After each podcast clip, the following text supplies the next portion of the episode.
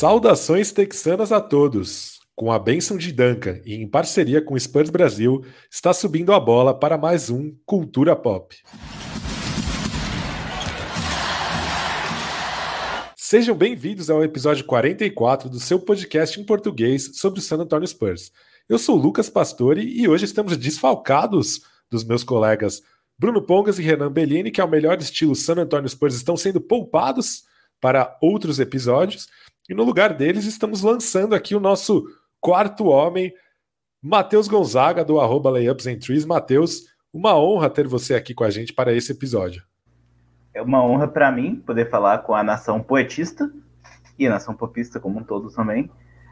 É, é um papel difícil, é, ter que entrar no papel de, do Tony Parker e do Manu Ginóbili, dos podcasts sobre os brasileiros, mas Posso tentar ser um bom roleplayer, fazer uma de Bruce Bowen, Robert Horry e dar uma ajudada quando for chamado. Gostei, gostei da introdução. E para começar, por que, que você não apresenta um pouco, não apresenta o seu trabalho para quem ainda não o conhece, né? Explica um pouco o que é o Layups and Trees e fala para o pessoal aonde eles podem acessar o seu trabalho. O Layups and Trees é um perfil com o único intuito de defender Jacob Poro para sempre. É...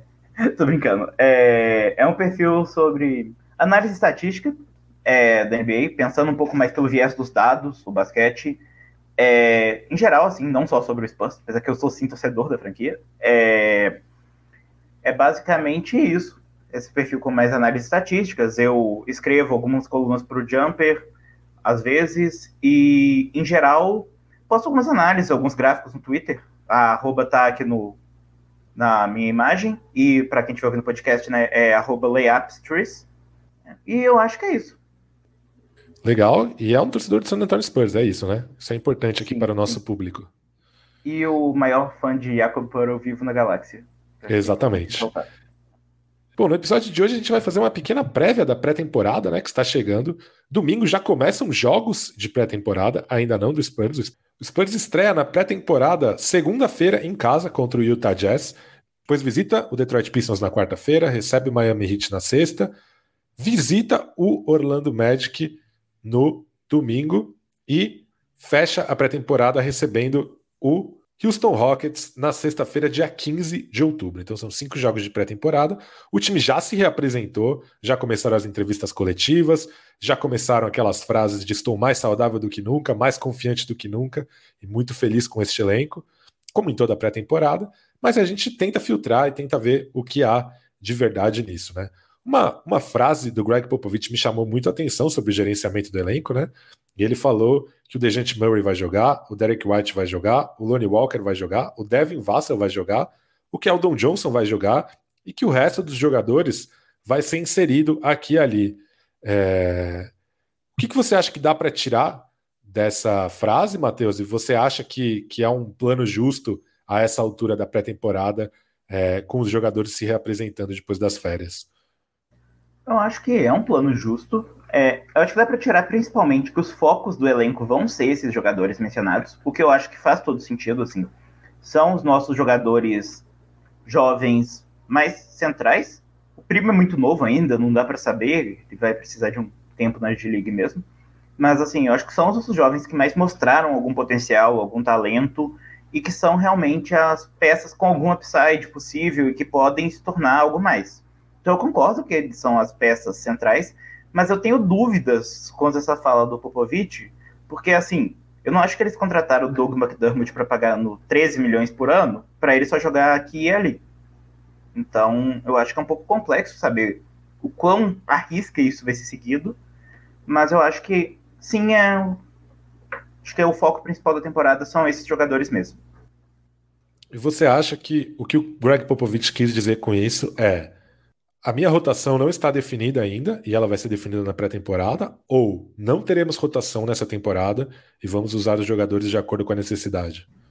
Então, eu fui assistir o vídeo da fala e ele disse como que em uma noite poderia ser algum jogador, em outra noite poderia ser outro. Então ele deu a entender que não teria uma rotação fixa. Mas assim, talvez seja, vai mudar quem é o cara que joga cinco minutos por jogo porque eu acho que tem uma quantidade de jogadores bem grande que eu não consigo ver ficando fora da rotação. Então, Quer dizer, eu conseguiria ver no mundo ideal, mas eu duvido que o Popovich vai tirar da rotação. Tô falando aqui do McDermott, do Ted Young, do Forbes. São jogadores que vão jogar. Então, acaba sobrando poucos minutos para essa variação. Concordo. E você acha que é, você acha que dá para acreditar no Pop quando ele falar isso? Ou você acha que é só uma estratégia para motivar os jogadores para pré-temporada?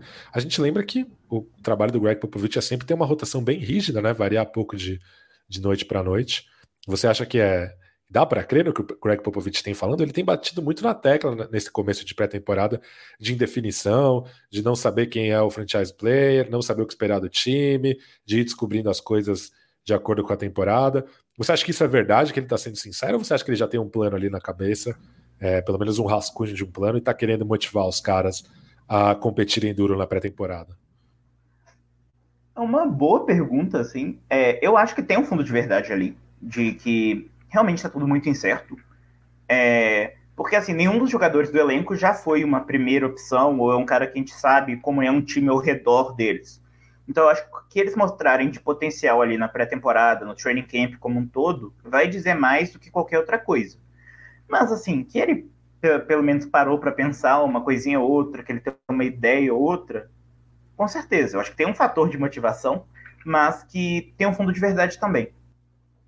Curiosamente, ele não citou o Jacob Potter, né, que vem de uma temporada muito boa entre esses jogadores fixos na rotação.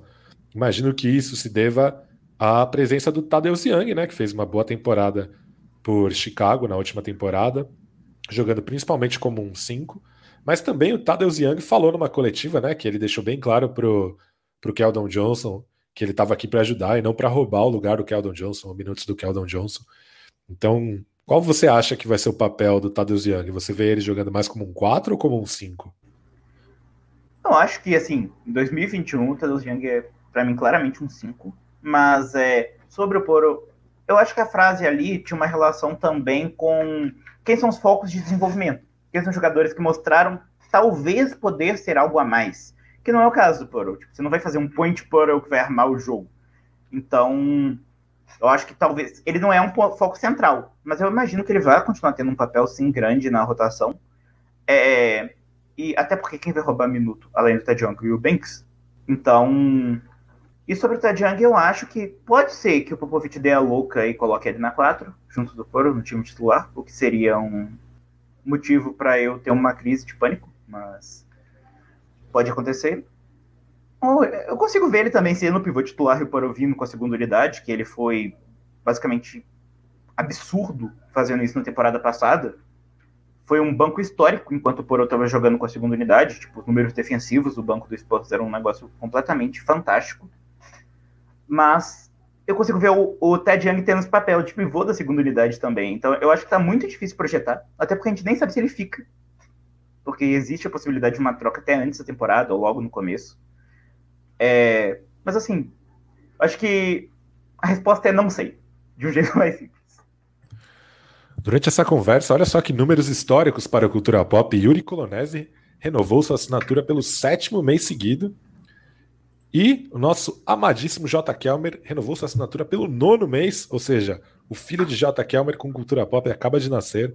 Muito obrigado aí aos nossos queridos Coyote Premium que nos apoiam por meio da Twitch. Matheus, qual seria o seu quinteto titular para a temporada? E qual você acha que vai ser o quinteto titular de Greg Popovich para a temporada? Ou pelo menos para começar a pré-temporada, vamos, vamos dizer assim. É, primeiro, eu queria dizer que, assim, ano passado eu tive, quando eu participei da live, eu tive um, um, papel, uma opinião boa e uma opinião terrível nesse nisso, né? Porque eu, eu defendi a Poro em vez de Lamarcus Aldridge, que, que o Poro ia ser mais jogador mais útil para o time titular, e que acabou sendo verdade. Mas eu também disse que fazia sentido o Lyles no time titular, né? Então, sim, que bom que esse áudio se perdeu. É, mas, enfim, espero acertar pelo menos uma coisa dessa vez também. Mas é, o que eu gostaria é, no caso Dejounte White, não acho o fit ótimo, mas eu não vejo muito como fugir disso. É, Keldon, certamente titular. Eu colocaria o Vassel, eu acho que não é hora da gente preocupar muito em ah, não, mas e se gente estiver enfrentando um Porzingis, que é um 4 gigantesco, um Anthony Davis, Eu acho que a gente não tá lá para brigar por título, então preocupar com matchup específico. Quem, se, se o Porzingis fizer 35 pontos na gente todo jogo com o Mavs, paciência. Não acho que é o fim do mundo. É, eu acho que vale sim. É o Vassel e o Poro como pivô titular. É, agora, o que eu acho. É, bom, parece que o Forbes deixou entender que vai vir do banco, que é um alívio, mas eu chutaria em Dejonte, Derrick, Keldon, McDermott e Poro. Eu gosto muito da sua sugestão de quinteto titular, seria a minha também, com Dejante Murray, Derek White, Devin Vassell, Keldon Johnson e Jacob Poto, seria a minha sugestão também. Inclusive, eu vi um tweet do Noah Magaro, o jornalista do Pound in the Rock, que também tem um podcast, que me chamou muita atenção, que o Tyrese Halliburton já jogou com o armador de, do Kings, que agora me, me fugiu, a, a, com o De'Aaron Fox. Fox. Que o Tyrese Halliburton já jogou com o De'Aaron Fox quase a mesma quantidade de minutos que o Dejante Murray e o Derek White jogaram na carreira, em uma temporada só, né? É, então é um número muito assustador, assim, eles têm muitos poucos minutos juntos, porque os dois tiveram problemas de lesão. É, o, o Greg Popovich também por alguns minutos tratou-os como jogadores excludentes, né? Se um estava em quadro, o outro não podia estar.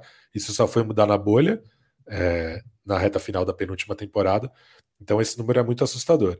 Eu também acho que esse vai ser o quinteto titular, é, com o McDermott em vez do Vassell, embora eu tenha preocupações em relação ao tamanho da segunda unidade com esse quinteto, o que isso pode significar com a segunda unidade, se isso pode significar uma segunda unidade com Trey Jones, Brin Forbes, Lonnie Walker, Devin Vassell e, e, um pivô, eu acho que pode ser um pouquinho desastroso, por assim dizer. Eu acho que pode ser bem preocupante.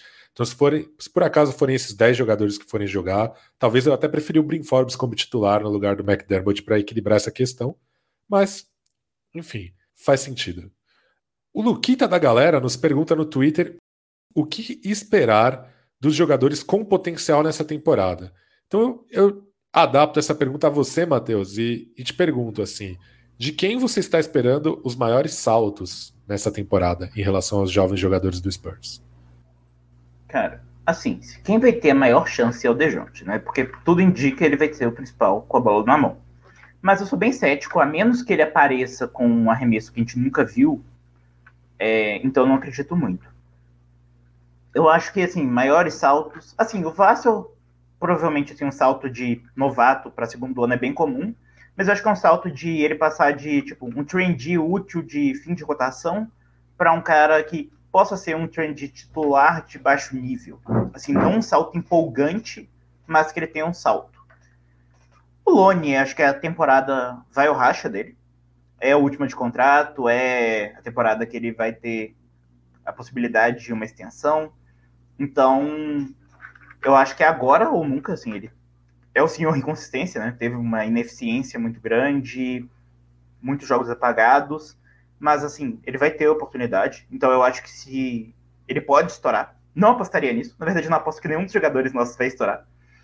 É, e o Keldon, que eu acho que eu defendo que é o jogador com maior potencial, que eu não acho que ele tenha as características de uma estrela, a muito menos de uma super estrela, mas eu acho que ele é o único jogador do elenco que tem uma característica verdadeiramente fora da curva, assim, no sentido de potencial. Que a capacidade do Keldon chegar ao aro é um negócio muito acima da média. Se você vai olhar a quantidade de vezes que ele consegue chegar ao aro por partida, comparado com a usagem, o, a frequência dele, tipo, no, na cesta mesmo, comparado com aquela área curta de arremesso, ou seja, quando ele bate para dentro, ele chega lá perto da cesta mesmo. Isso porque isso ele ainda sendo cru sem ter muitos movimentos de infiltração, sem muita coisa. Sem um arremesso consistente que ajuda por ser uma outra arma para a defesa se preocupar. Eu acho que se alguém tem chance de estourar nesse elenco é o Keldon. Mas, assim, é, é complicado. Ele tem que desenvolver muito os aspectos do jogo. Mas se for para chutar alguém, eu diria o Keldon.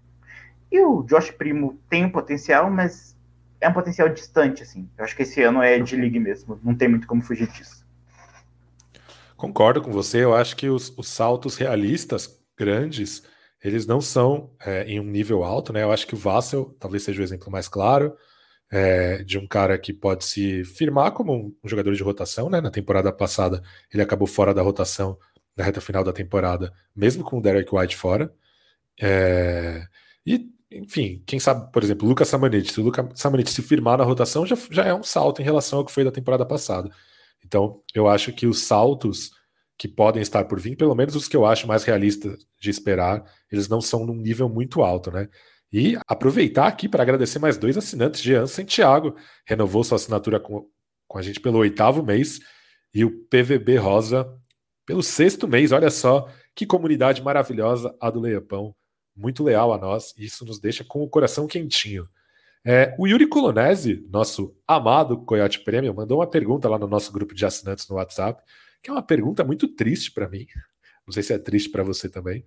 Mas ele pergunta quem vocês acham que será o responsável pelas jogadas em clutch time da equipe nessa temporada? O Popovich disse que estava em aberto, né? Tipo, esse papel de quem vai ser o cara que fecha os jogos, o closer. Mas, assim, tudo indica o Dejounte, né? Até para ele querer se dizer o líder, o cara, todo esse papel dele, toda essa personalidade dele, eu acho que vai ser. O que me deu uma leve depressão quando eu pensei isso, sinceramente, que a eficiência de arremesso do Dejounte não é lá muito alta. Mas eu acho que o, o palpite mais forte é o Dejonte. Mas assim, se Keldon, White, Lone tiverem jogadores com. forem jogadores que tiverem um salto muito grande durante a, a pré-temporada, o training camp, a própria temporada em si, eu não vejo porque eles manteriam a mão no Dejonte. Eu não acho que vai ser algo tão rígido quanto o The Rose na temporada passada. Eu acho que pode ter a ver também com quem tá quente, mas eu acho que a opção número um vai ser sim o Dejonte. Eu acho que o Dejante faz sentido pensando numa questão de desenvolvimento, de, de hierarquia mesmo, né? Que é um jogador que já está aí no elenco faz tempo, que melhora um pouquinho a cada temporada, embora não, não dê aquele salto rumo ao estrelato. É, e por ser um jogador ainda jovem, mas eu acho que talvez pensando num ponto de vista competitivo, talvez o jogador que eu mais confie, que vai conseguir colocar uma bola na cesta num contra um, nesse momento, talvez seja o Doug McDermott, talvez seria o que, do ponto de vista competitivo, faria mais sentido dar a bola para a mão dele para ele cavar, para ele conseguir uma cesta, cavar uma falta, o que é realmente muito triste. É... Gostaria de agradecer aqui o ImperDG, que acaba de assinar a Cultura Pop mesmo. É... Muito obrigado, ImperDG. Você pode me mandar uma mensagem no Twitter, aqui na, na Twitch mesmo, ou mandar uma mensagem para qualquer uma das redes sociais do Cultura Pop para entrar no nosso grupo de assinantes, pode ser no, no Instagram, no Twitter, enfim.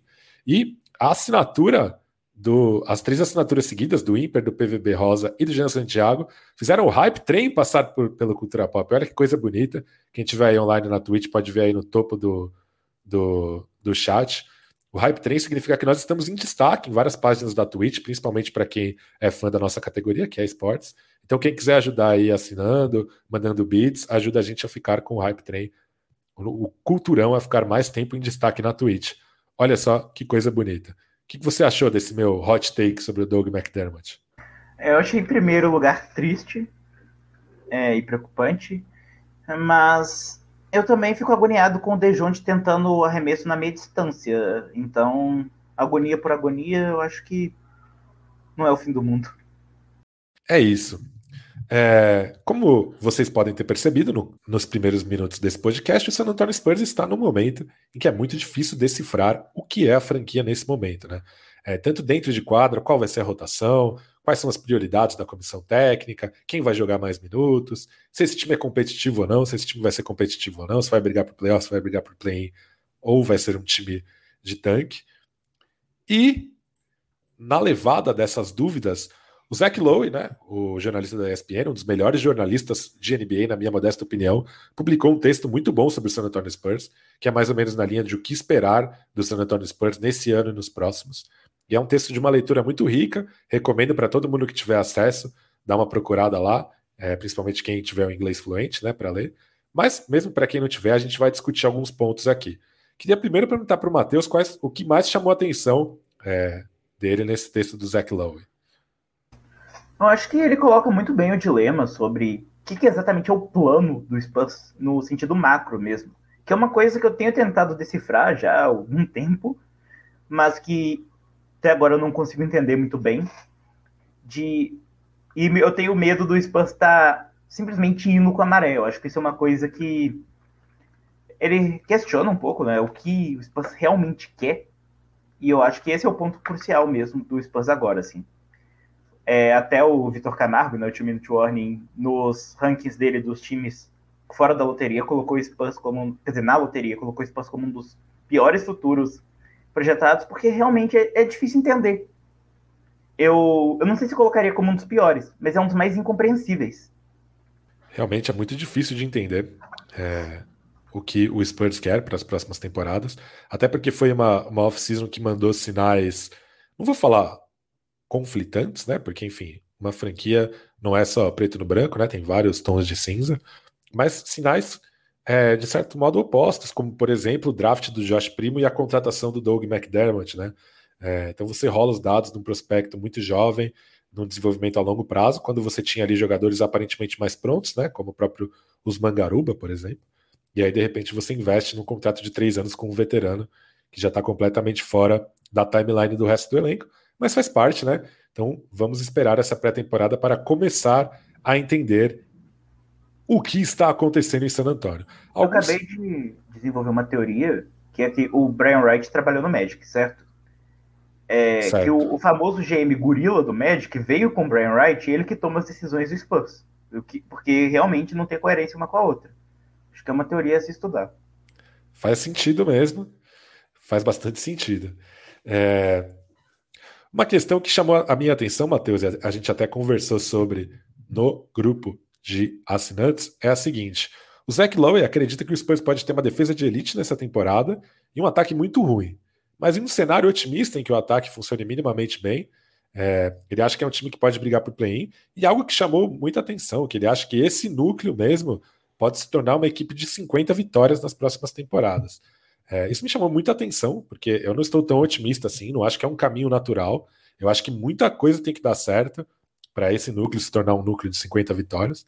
Mas é curioso ver um cara de, é, de tanto conhecimento, de mídia nacional, né, que não é parcial para Spurs, falar uma coisa dessas. Eu queria saber o que, que você tirou dessa parte do texto dele e se você concorda ou não. É, a parte da defesa boa e o ataque sofrível, eu concordo. É o que eu acho que vai acontecer. É, assim, para mim, um ataque ser muito ruim é uma coisa positiva, porque eu acho que ele pode ser o pior da NBA. Se ele for o 25, para mim tá no lucro. É, então, assim, eu acho que o ataque vai sofrer muito, mas eu consigo ver o Spurs ficando até no top 5 de defesa da temporada. De verdade, assim, tipo, os números sem o DeRozan ano passado, os números defensivos, são um negócio de elite, são um negócio, tipo, de jazz com Rudy Gobert em quadro. É, mas assim, agora tem o Forbes, que deve jogar por minutos, e haja por é, minutos. Então, não duvido da defesa muito boa. Não duvido do ataque muito ruim. Agora, sobre o futuro, os 50, 50 vitórias, eu acho otimista, mas eu não acho impensável. Tipo, falando numa janela de 3, 4 anos. Eu acho que se, se todos os jogadores tiverem um desenvolvimento de razoável para bom, isso é viável. Porque a gente vai conseguir ter um ataque medíocre, mas é melhor do que o que vai ser agora, e uma defesa de elite. Então eu acho que isso é uma receita para ser um time de playoff no Oeste, futuramente. Mas assim, 40 é muito, 50 vitórias no Oeste pode ser uma seed 6. Nesse contexto eu acho realista. Você já acha que isso é algo realista para essa, essa temporada ou você não, acha não. que ainda. Para porque é dois, três anos. Para essa temporada, eu acho que a gente está ali no briga por fora do play-in, assim, tipo, não acho fora de chance a gente ser o décimo nono do Oeste, mas, assim, depende dos outros times serem incompetentes, deles serem elencos melhores, mas, assim, se a gente depende de Sacramento Kings, New Orleans Pelicans e Minnesota Timberwolves fazerem coisas erradas, eu acho que não é uma coisa muito impensável, não, é o que acontece quase todo ano. Justíssimo. Outra, outra coisa que eu achei curiosa, né? Que na verdade já tinha bastante fumaça, né? Foi só o foguinho que faltava.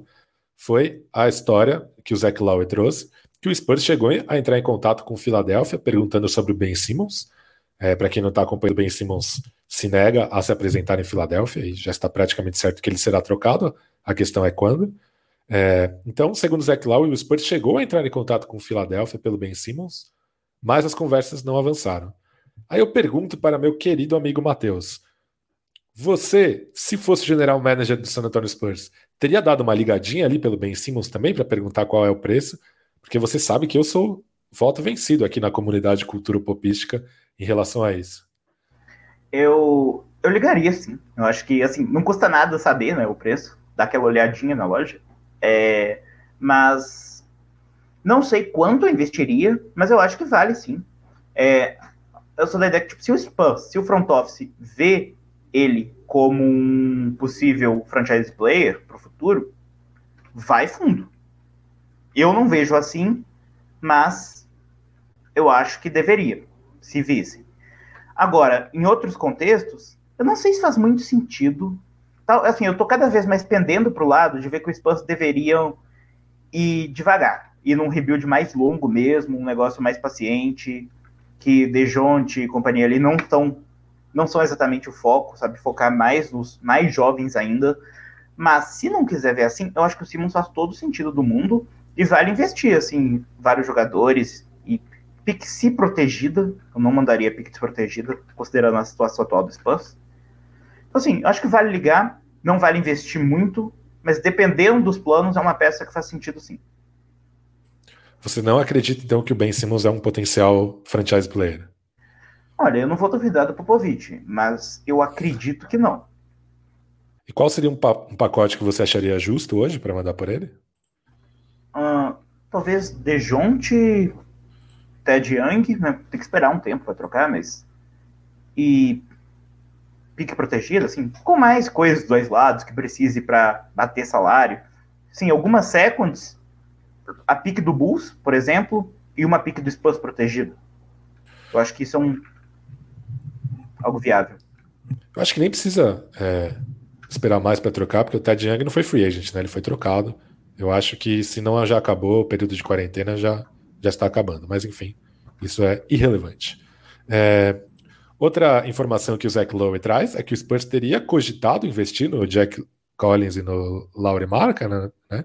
Foram caras que ficaram ali no radar da franquia. É, e o finlandês, inclusive, disse em entrevista a um veículo do país dele que ele aceitou a proposta da franquia de San Antonio, que ele acreditava que estava envolvido na troca que mandou o DeRozan para lá, para o Chicago Bulls, e que ficou surpreso ao ver que não estava envolvido. É, antes dele falar isso, surgiram rumores de que o Spurs não teria aceitado a pedida salarial dele, por isso ele não estava envolvido na troca.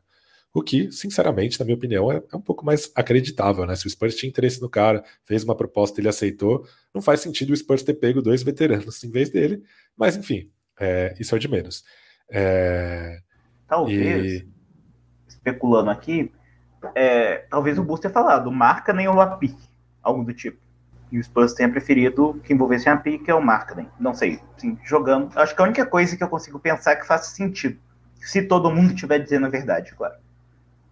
Faz sentido, sim. É, embora o Laurie Markkanen parece que confiou demais no valor de mercado dele, né? É, e acabou ficando para o fim da free agency, o que levanta algumas sobrancelhas nesse caso, né? É, são dois caras que fariam sentido, né? Ainda mais pensando que o, que o Spurs investiu uma grana alta né, num chutador para a posição 4, né? O Doug McDermott. Não necessariamente para a posição 4, né? Porque, enfim, é, ele e o Keldon Johnson, quando jogarem juntos, cada um vai fazer o seu papel, não importa em qual posição eles estejam listados. Mas, mas sei lá, eu acho que eu não era muito a favor de investir no Laurie Markkanen ou no John Collins, mas agora que, que nós temos o Doug McDermott, talvez eu preferisse, viu? Talvez é. não, com certeza. É, acho que nada como tempo para ir ver o que pior pode acontecer para a gente repensar o, o que a gente achava ruim antes. Mas sim, eu acho que eram jogadores que faziam muito sentido. É... Mas assim, de novo, depende muito do plano, sabe? Tipo, se o Spurs está pensando nesse rebuild em médio prazo, eles são nomes que fazem muito sentido. Se o Spurs quer competir agora, faz algum certo sentido também, mas não vão transformar. Se o Spurs quer um rebuild mais longo, não faria nenhum sentido. É aquilo, a gente não sabe o que o Spurs quer é isso que eu acho que é o ponto do Zack Lowe final e é o que eu também penso, sabe? A gente consegue especular.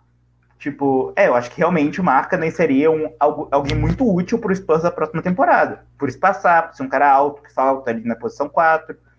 Mas no grande escopo das coisas, a gente não faz ideia se faz sentido. É até agoniante. É isso, em outras palavras, somos um podcast especializado no San Antonio Spurs que não sabe nada sobre o San Antonio Spurs.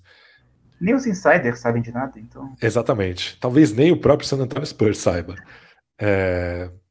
E por falar nisso, né, o, o, o, trecho que talvez mais me chamou a atenção é, foi quando o Zach Lowe fala que é, pessoas próximas já começam a falar que não ficariam nada surpresas se o Greg Popovich voltasse para a temporada 2022-2023. Eu achava que pós-Olimpíada ele até poderia ter se aposentado, como o Robert Horry chegou a, a dizer numa entrevista, que achava que ele nem voltaria para essa temporada. Achava que ele voltou por causa do recorde de vitórias, né? Que ele está a 36 vitórias, não é isso? De se tornar. 26, eu acho. 26 vitórias de se tornar o treinador mais vitorioso da história da NBA. Achava que ele estava apenas por isso, mas Zach Lowe diz que já há quem acredite que não é, que ele está trabalhando e que já há a possibilidade dele voltar em 2022 2023. É, Matheus, não se iniba por estar num podcast chamado Cultura Pop e diga a verdade. Está na hora de Greg Popovich ir descansar? Olha, assim, não sei se ele quer descansar. Acho que ele está se divertindo muito mandando o novato para Austin, fazendo as coisas sempre. É, mas assim, eu não acho que necessariamente. Eu acho que ele tá longe de ser um técnico abaixo da média da NBA ainda. Eu acho que é fácil a gente falar, tipo, reclamar das Greg Popovichices dele, mas assim, a gente vai sentir quando aposentar. Tipo, quando vier um outro cara ali, pode estar fazendo um trabalho pior. Então, assim, tem quantos anos que a gente acha que o Popovich está nas últimas? É, eu sinceramente não sei se ele tem uma mínima intenção de se aposentar, se ele está pensando no recorde, se ele está pensando em desenvolver o primo para treinar ele no auge daqui a sei lá quantos mil anos. Eu, sinceramente, não faço ideia do que o Popovich quer. De novo, a gente não tem notícia nenhuma sobre Spurs, né? Mas, assim, eu não acho que necessariamente é a hora, em questão de passar o bastão. Eu acho que ele tem um. Ainda é um técnico acima da média na NBA. Apesar de não ser mais a mente brilhante, assim, de antes, em questões de quão bem ele tá treinando. Mas também não seria oposto. Talvez o time precise de um respiro, de alguém novo, com ideias novas, para assumir o rebuild de vez. Acho que tudo depende de como está a mentalidade dele com relação ao prazo que ele pensa esse time do Spurs. O Guilherme nos perguntou no Twitter: Pop continua na próxima temporada? Antes de ler esse texto, eu achava que não. Agora eu não tenho a menor ideia. Quer palpitar? Eu chutaria que não, mas não ficaria nem um pouco surpreso que se sim, assim, tipo, todo ano a acha isso. É isso. E o texto traz candidatos à sucessão dele, né? O texto fala que além do Beck, da Beck Hammond, é, nomes que são comentados são o Will Hard, ex-assistente do Greg Popovich, e que nessa temporada será assistente do Emil Doca, em Boston. O Brett Brown, também ex-assistente do Greg Popovich, ex-técnico da seleção australiana e ex-treinador do Philadelphia 76ers. E Mano Ginobili. Mano Ginobili está de volta à franquia San Antonio Spurs na posição de conselheiro especial de operações de basquete, segundo Pop, ele ficará focado no desenvolvimento de jogadores e no que mais ele quiser. É... Então, aí, Ginobili já é citado como um candidato à sucessão do Pop, embora, segundo as palavras do Lowe, é, a apetite dele por se tornar treinador ainda é algo incerto. Não se sabe se é isso que ele está perseguindo, se de repente ele está perseguindo um cargo na diretoria, ou se ele só está ali é, no papel de, enfim, de ídolo mesmo, de bandeira da franquia. É importante lembrar que o Spurs não tem é, veteranos de vestiário essa temporada, já não tem mais remanescentes dos times vencedores, então talvez ele só esteja por perto para fazer esse papel. Mas, Matheus, é, a Beck Hammond foi é, unanimidade por muito tempo, seria uma sacanagem não ela não ser a próxima treinadora, mas imagino que o Ginobili possa fazer brilhar os olhinhos de muitos torcedores por aí, né? Enquanto torcedor, eu ficaria muito, acharia muito legal o Ginobili assumir. Enquanto analista, ele é um nome completamente, sim, incerto enquanto técnico. A gente não viu nada sobre ele nesse sentido. Sim, meu nome favorito é a Beck. Eu gosto do Will Hard, assim, como uma ideia, assim. É, mas ele acabou de ir para Boston. Não acho. Acho que a Beck estaria na frente dele, sim, na, na corrida. E o Brett Brown, acho que diferente da maioria, eu não acharia horrível se a gente assumir um rebuild longo. Porque, assim, de um jeito ou de outro, ele fez o Sixers passar por aquele processo todo e tem um papel no desenvolvimento do Embiid, do, de tudo que aquele, aquele elenco, assim, role players como Robert Covington e companhia que vieram do nada. Eu acho que enquanto desenvolvedor de jogadores e de criar uma filosofia de jogo, o Brett Brown é um bom técnico. Eu não acharia ruim também não. Mas para mim o nome tem que ser a Beck. Assim, acho que ela, ela é a assistente que está mais tempo, que está muito tempo sem sem ter é, aquela oportunidade, né? ela é sempre chamada, mas tem sempre aquelas dúvidas sobre se só chamaram ela para mostrar que são progressistas, mas não consideram de verdade. Eu acho que já passou da hora também dela ter um papel de técnica e seria o lugar perfeito para isso. Mas assim, eu sinceramente acho que todos são nomes que podem dar certo e o Ginobili, tipo, principalmente pelo apelo emocional e cultural, menos que como técnico, porque a gente não sabe nada sobre ele nesse sentido. Justíssimo, também a Beck é meu nome preferido de longe. O Brett Brown também tem um papel no desenvolvimento do Christian Wood, né? Que foi um cara que começou a carreira em Filadélfia e tal. Então, realmente. Jeremy Grant. Essa... Jeremy Grant também. Então, realmente, sobre essa faceta, ele é um técnico que teve sucesso lá também. É... E a parte tática que ele falhou, né? De conseguir transformar é, o Philadelphia em um time campeão, principalmente por causa da parte tática não é algo tão simples também, né? Não é como se tivessem caminhos óbvios para tornar o Philadelphia um time competitivo e ele falhou em executar o óbvio. É realmente um time muito complexo, né? Pergunta para o Doc Rivers. Exatamente.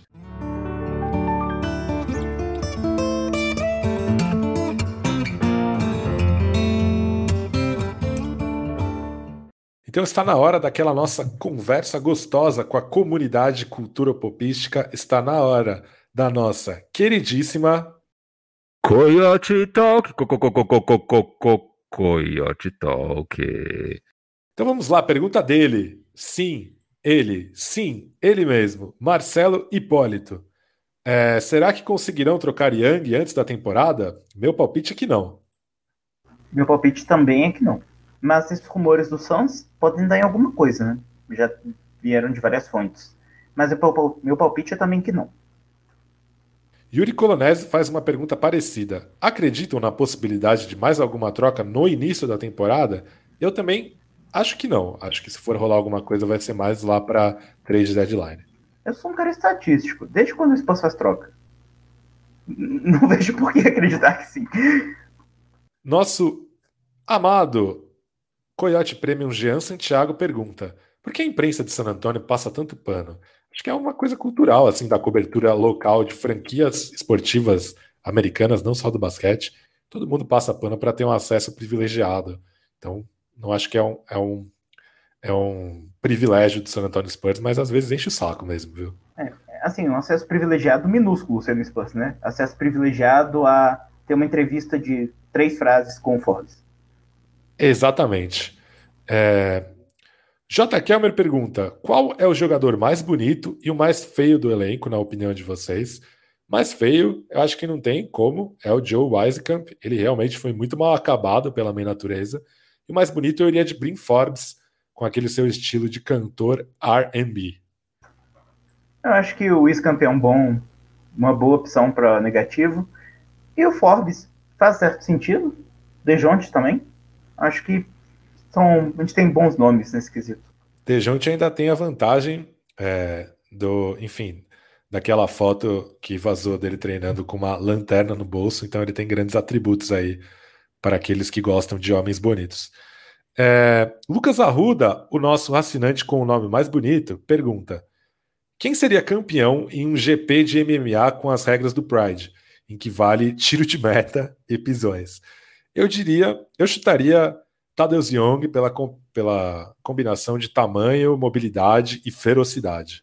Eu não entendo nada de MMA, mas eu vou falar Drill Eubanks, porque às vezes o dom dele tem outra coisa, né? Que não ser um jogador de NBA, então vai aqui. Tá aí um bom palpite.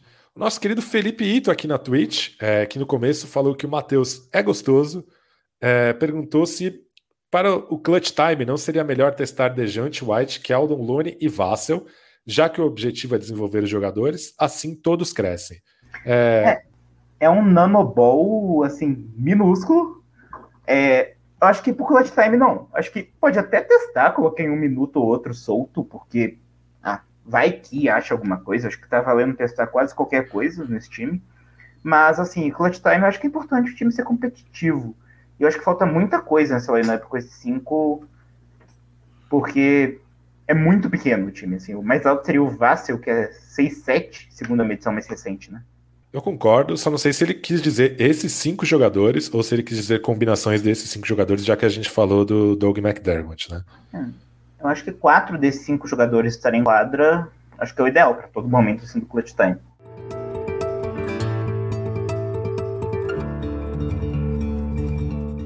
Então é isso, meus queridos amigos. Lembrando que você pode seguir o Cultura Pop nas redes sociais. Estamos no Twitter, no Facebook e no Instagram, no arroba Cultura Pop Pod é o mesmo endereço da Twitch, onde você pode assistir nossas gravações e também apoiar o Cultura Pop.